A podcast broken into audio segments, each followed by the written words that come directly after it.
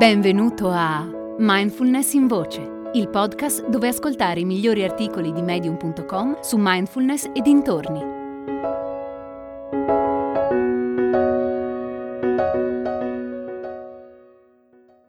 I tre veleni della mente di Silvia Clare. Secondo il buddismo, la radice di ogni sofferenza è l'ego il forte senso di sé che ci separa dalle verità dell'essere vivi, dell'essere parte del tutto e dell'essere felici. Dal momento che l'ego è il senso di sé, ci sta che i tre veleni mentali di cui parla il buddismo abbiano a che fare con l'attaccamento all'ego. I tre veleni possono essere espressi con le frasi per me, contro di me e non mi riguarda. Ciascuno dei tre veleni ha conseguenze importanti sul nostro modo di stare nel mondo e sulla nostra consapevolezza. Le tre frasi sintetizzano i cosiddetti klesha o afflizioni mentali. Tradizionalmente i klesha vengono raffigurati con un gallo, un serpente e un maiale, metafora che personalmente non mi piace e che considero ingenerosa. Detto questo, Nonostante apprezzi i tre animali, non credo sia saggio permettere ai Clesia di prosperare. L'unico effetto che hanno è di rendere inutile ogni nostro tentativo di diventare la miglior versione possibile di noi stessi.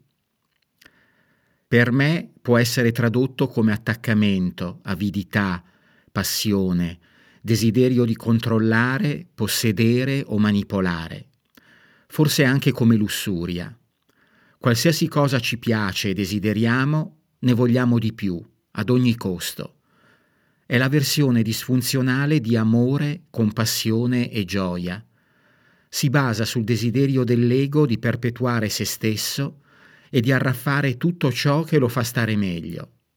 È l'apoteosi di un modo di vivere orientato alla sopravvivenza, che nasce dalla paura di non avere a sufficienza, dal vedere il bicchiere mezzo vuoto, dall'idea che quello che c'è non è abbastanza perché ciascuno possa averne abbastanza. Non di più o di meno, semplicemente abbastanza. Così come compassione e impegno ogni cosa negativa può essere trasformata in positiva, anche questo modo di pensare orientato alla paura e alla scarsità può essere trasformato in un altro più salutare, orientato all'amore e all'abbondanza. Questo è quello che dice il buddismo. Contro di me è la mentalità del vedere nemici ovunque, del sentirsi minacciati dal mondo.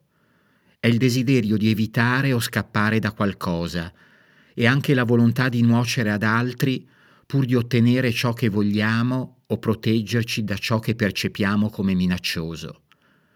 E poiché la minaccia può apparire concreta e manifestarsi in tanti modi, si tratta di un'illusione molto potente. Per superarla è necessario andare oltre l'idea di un pericolo esterno e riconoscere che siamo noi stessi a creare quel pericolo con i nostri pensieri e i nostri atteggiamenti. Quando facciamo un simile cambio di prospettiva, acquistiamo grande saggezza. Anche in questo caso, quindi, dal negativo può nascere il positivo. Al giorno d'oggi contro di me è forse il veleno che causa maggiore sofferenza all'umanità ed è per questo che richiede la nostra massima attenzione. Se riusciamo a estirpare quel modo di pensare dai nostri cuori e dalle nostre menti, possiamo farlo anche negli altri. Può sembrare un'impresa impossibile, perché quel pensiero si amplifica nel suo continuo riflettersi da una persona all'altra, ma gli specchi ogni tanto si rompono ed è allora che possiamo vedere le verità più profonde.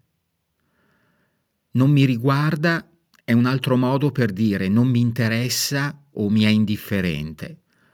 L'indifferenza è un atteggiamento egoista che si fonda sull'ignorare la nostra connessione col tutto. Non siamo monadi autonome e indipendenti. Questo è un altro inganno dell'ego.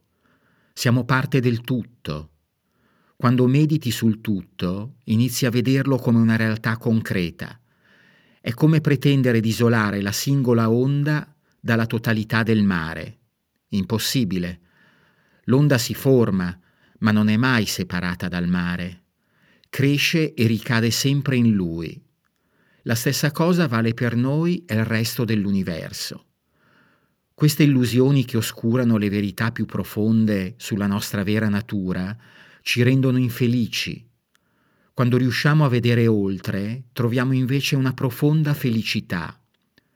È il passaggio da una forma di pensiero dualistica ad una inclusiva e unitaria, ed è anche il rendersi conto che la nostra gratificazione immediata non deve mai avere la precedenza sulla sofferenza dell'altro.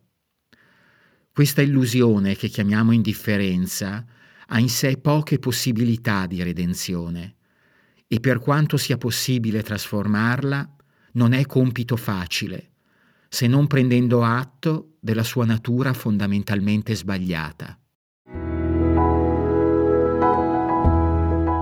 Hai ascoltato Mindfulness in Voce, il podcast di Mindfulness Bergamo, www.mindfulnessbergamo.net.